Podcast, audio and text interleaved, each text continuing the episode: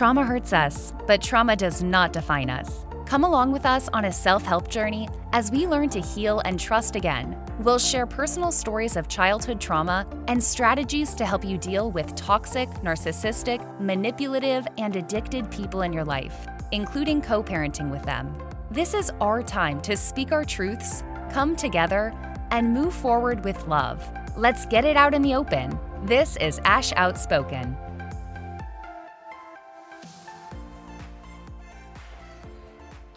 Right, guys, welcome to episode three. I named this Daddy Issues. It's pretty self explanatory.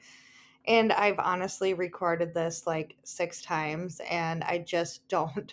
I feel like I just have to go off the wall, no papers, no nothing. And I'm just going to, we're just going to do like a, a story time. I just feel like it gets out better that way where it's just me my microphone and you guys listening. And it's probably not going to be perfect, but we're just going to get through this together. And this episode, a lot of it is about addiction, mostly my father's addiction problems and how it really affected me into adulthood and how it was another thing on top of all of the trauma I have already endured and how it made me very codependent. And I'm sure if you've listened to episode two and heard, you know, the first part of my childhood, you'll realize or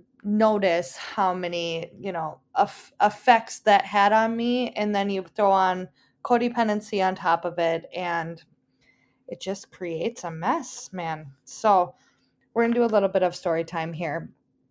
After um, episode two, I went to live with my my father and my mom and my siblings eventually moved to the town I was living in. But my dad, who is, I had conversations with him before this episode before even shooting this episode. And he actually, which I'm very grateful and thankful for because I would probably have had a hard time doing this if he wouldn't have told me to go for it. He told he said go for it. I don't want you to hold back. I want you to tell the truth because this might actually help somebody else. Which this is why at the end of the day, I have so much love for my dad because it's moments like that where he is just so much like me. Like he really is.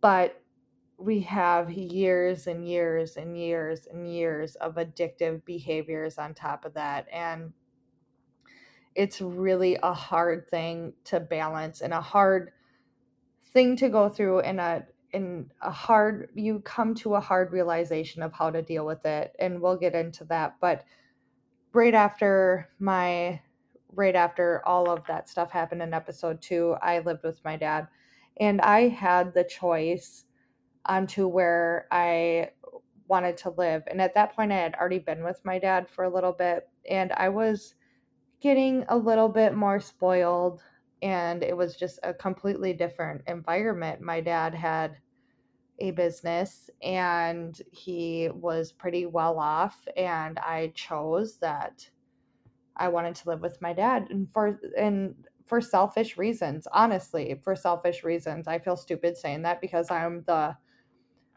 most least selfish person but at that point in time i selfishly decided to do that and it was a decision that i did regret down the road because of the way that they had done custody back in the day. It was it was every other weekend i could then see my mom and my siblings and i personally had a really hard time with that. I for the first 11 years of my life i was with my mom the most with my mom, my brother, and sister. And I had, there's almost some trauma surrounding that, that in my adult life, I, I recognize that I just remember missing my mom so much, my mom and my siblings. And I had a lot of problems with that.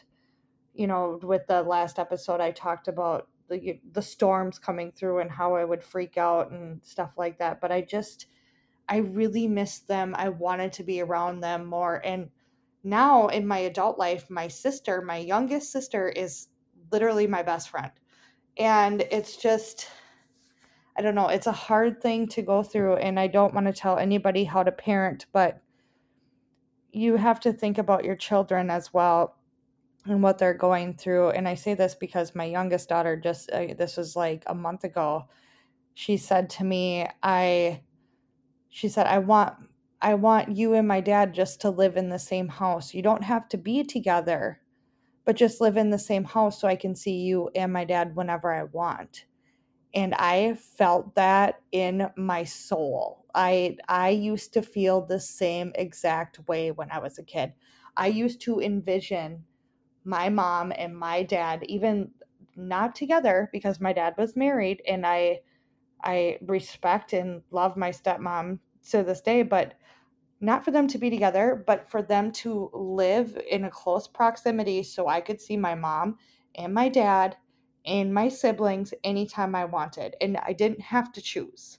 I didn't have to be put in the middle. I could just see them and everybody could get along and to this day I strive as as hard as it is sometimes i really strive to do that for my kids and and maybe sometimes it might not always be right but i just i i really strive for that because i remember how that felt i remembered how terrible of a feeling and how sick to my stomach it made me when all i wanted to do was see my mom or I didn't see her enough and I had to go back to my dad's and I would sit and cry and I'd say, I don't want to go to my dad's. I want to be here. I want to be here.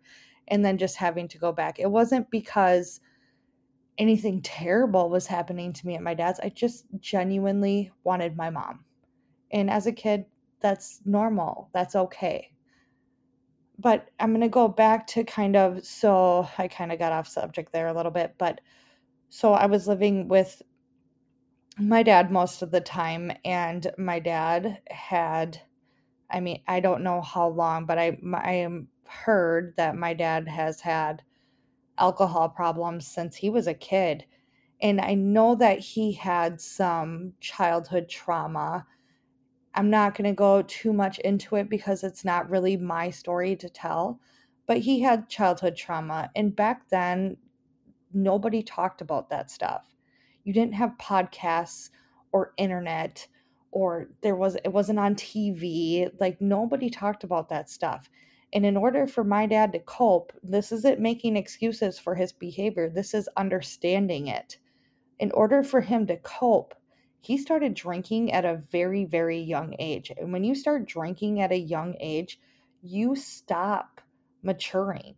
So my dad has a maturity level of maybe like a 15, 16, 17 year old at times. Like that was his maturity level because he had been drinking his whole life. And at first, when I lived there, my dad was a very functioning, the quote, a functioning alcoholic. He ran a business and it was pretty successful. And we would go on, my stepmom was always really good and I to this day am so thankful for her but she would take us on trips her and I went to the Bahamas one year we went on a cruise and we did all sorts of things like that but at home you know my dad would come home he'd start drinking and then he would just he wasn't abusive but he would say shit to purposely get at you and that's how we grew up. With him he's a very sarcastic person i'm i'm very much i'm like that too like i can i'm very sarcastic and he's the funniest person when he's sober like the funniest person on the planet where he will you will like literally pee your pants laughing at him but all that went away he would almost like you would look at him and you'd almost watch his face like kind of melt everything would kind of droop and this was day after day after day. Like my whole childhood growing up, that's how he was. He'd be sober all day, and then every night it was the same thing. And he did a couple times, he and when he listens to this, it might hurt his feelings that I'm bringing this up because he probably doesn't even honestly remember saying it. But he would say to me that I was never going to amount to anything because of what had happened to me that I was going to have problems rest of my life. So, you know, pretty much he's he's right there setting me up to have problems. You're going to have problems the rest of your life. He would call me flipper, said you're not going to do anything but flip burgers the rest of your life.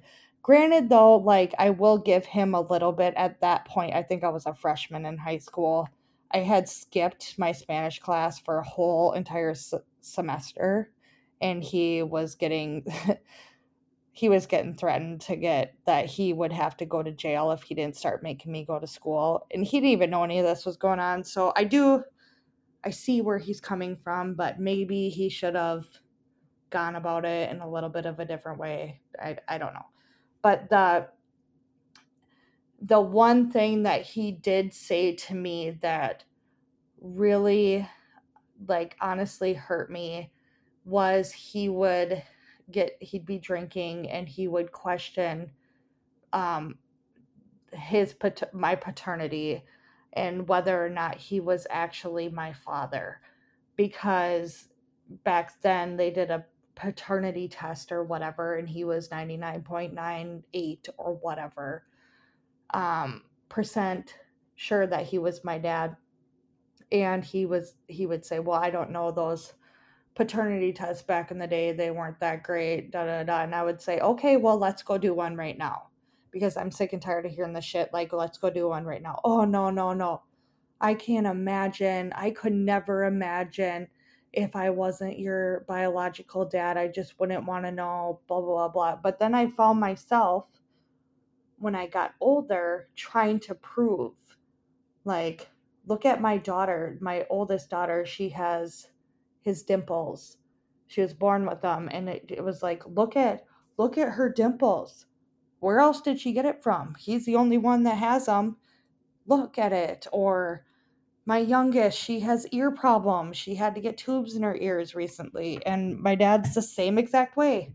He had ear problems when he was a kid, and I found myself trying to prove that look at look at look at her look at you know this look at that this is and i and then i was just like you know what? This is freaking crazy.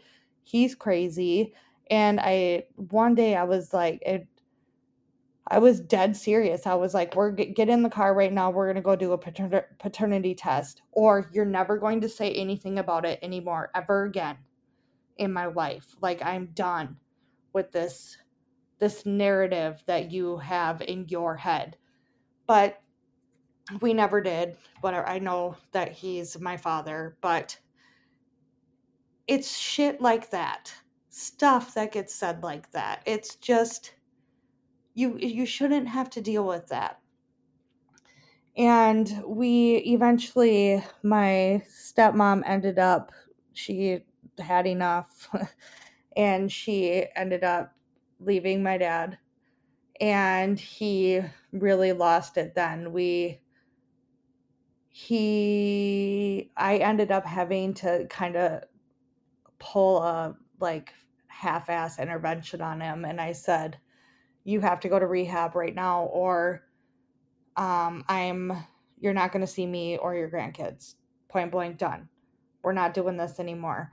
And he agreed to go like the next day or whatever which i was like okay fine he's agreeing to go and he got absolutely wasted. I had to literally no kid should ever ever have to do this for their parent, but I had to like help him to the car. I had to drive him to rehab. I had to help him in rehab. I had to help him sign his name. Like I had to do all of that stuff for him. He went, he was in there for I mean, not very long, less than 30 days. He got out, he was doing good, and he almost immediately relapsed. And then he ended up, maybe, I think maybe he went back to rehab again after that, relapsed again. And then he ended up in the hospital because he was having uh, issues with his pancreas. He was pancreatitis. He would go into the hospital when he was having really bad stomach pains.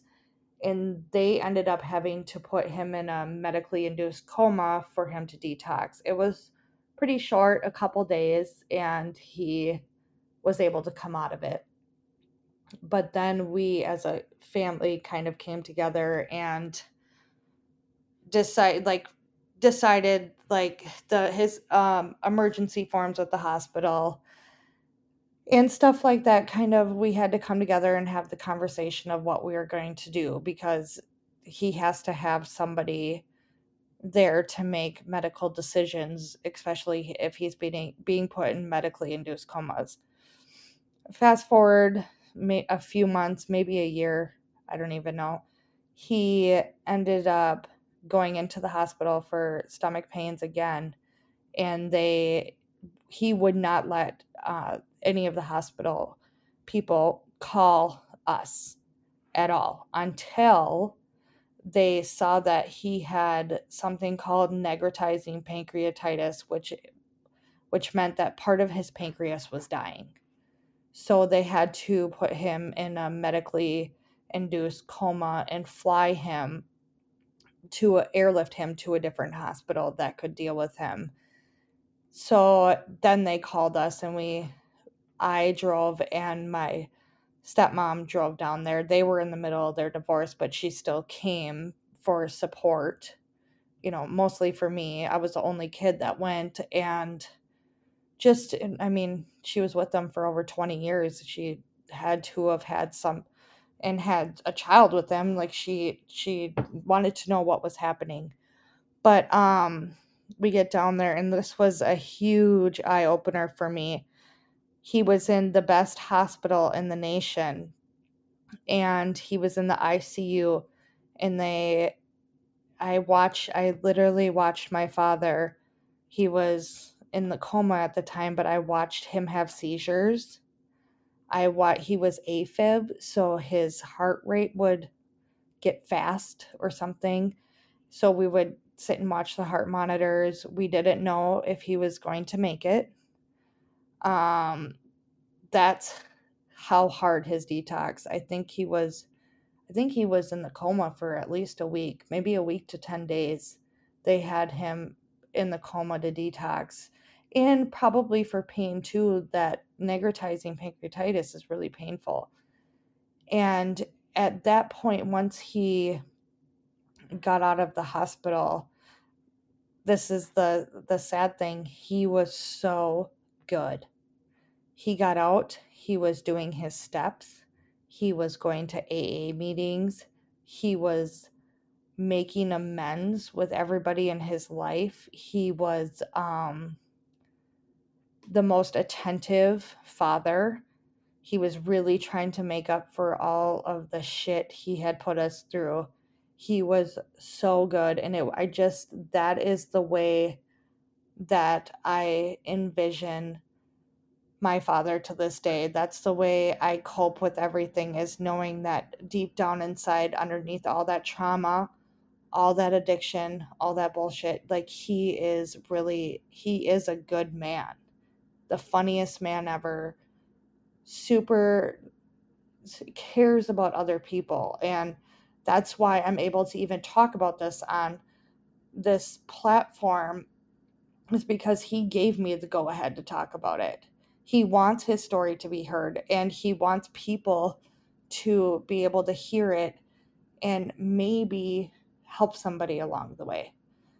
Very much like my father in that way after that he he has relapsed multiple times after that um, i found myself really going down this rabbit hole every time i would talk to him and i'm i'm really quick. I can tell within the first 30 seconds of talking to my dad whether or not he's drinking. I know how he sounds. I know what he talks about. I know real quick. But the thing with addicts is they're very manipulative and they don't, especially if they don't, if they're trying to put on this persona that they're sober, to family and stuff like that because they don't want, you know, once you once you go into a medically induced coma and your whole entire family knows that you are, you know, you are an addict, you are bad. After that and when they relapse, they don't want anybody thinking that they're using. So the manipulation starts, the, you know, the games and all of that and it really really consumed me for a long time and at one point I ended up I left a relationship and I ended up moving in with my dad. Worst worst thing I ever did for myself because then it was really like I would come home and I'd be like, You're drink like I could I would be like, You're drinking, but then he would make me feel crazy for thinking that. And then I would find like alcohol and I talk to him and I'm like, he's drinking. And then I tell my family and they're like, he's not drinking. And then I'd be the crazy person.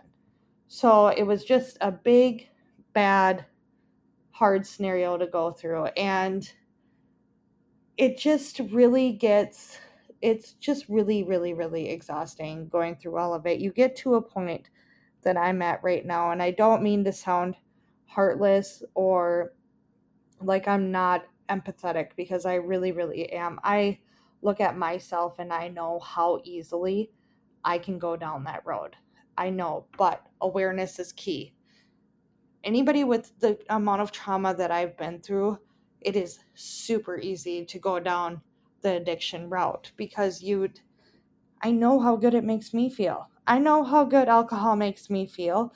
It makes me feel chatty. I laugh. I have a good time it's just I know how good it makes me feel, but I also know how easily I could go get into that routine of drinking every single day. For one, I grew up with it. For two, I have family trauma. And for three, it's in my DNA. Like it literally is in my DNA. I it's so easy for it to happen to me and I try to be with my older kids open with it. Like I tell them, your grandfather he's had problems with al- alcohol he's not healthy. There you know this can this will happen to you if you go down this road. Like awareness is key. It is such a big thing. And i had to with my father i had to take control of my relationship with him. I talk to my dad on my terms now I realized that I cannot let the addict control my life. I can't sit and worry if he's drinking, sit and worry if he's in the hospital, sit and worry if he's dead. I can't worry about that. I can't live my life every single day worrying about an addict who has had every single opportunity to get sober. He has been to rehab. He knows all the steps he has to take. We've been down this road multiple times. It's not a thing about knowing. It's to the point now where he is older. He has lived three quarters of his life using his brain. He's just at this point in time, I cannot control him. I cannot make him be sober he could be sober right now. I don't know. I don't dive into it. I don't want to know. It just it's too consuming on my life. So that's the relationship that I have right now with my dad and once I let things go, now I can just imagine the memory of when he was sober and how good he was when he was healthy and he was with it. And that's how I associate my dad.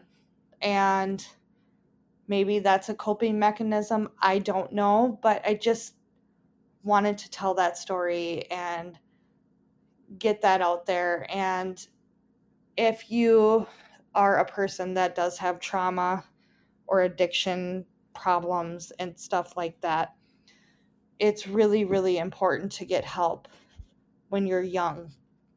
Even 30s, do it. Get help. You don't want your kids growing up the way that I did. You don't want your kids to be codependent. You don't want that stuff. And with that, I just I want to talk about codependency a little bit and we'll we'll have future episodes where we really dive into this because it is such an important topic to talk about and I really feel like a lot of people have it. But um codependency, I just want to rattle off a few things about it. Uh it's a difficulty making decisions in a relationship.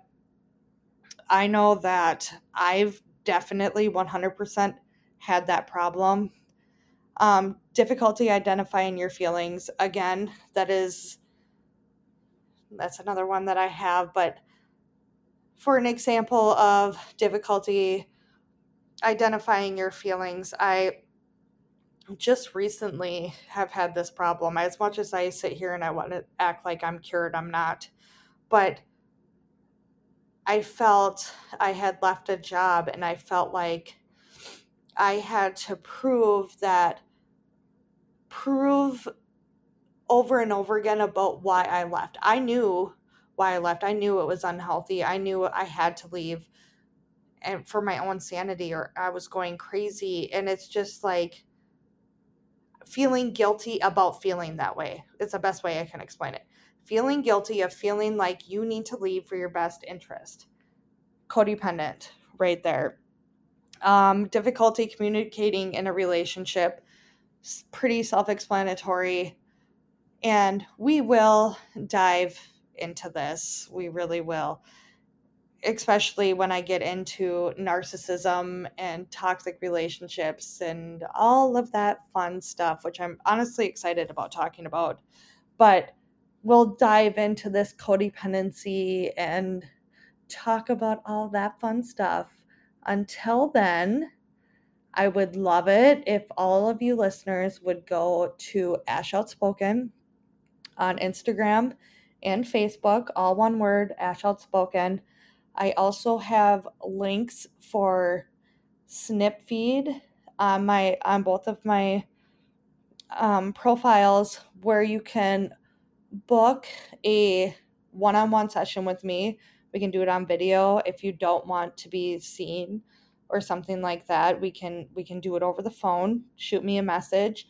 And yeah, I'm here for anybody that wants to talk about trauma. Also, shoot me a message if you feel like you have a story that you want to tell. This whole thing for me has been it's like a therapy session for me being able to tell my story, get it out there and just it's so good to talk about it.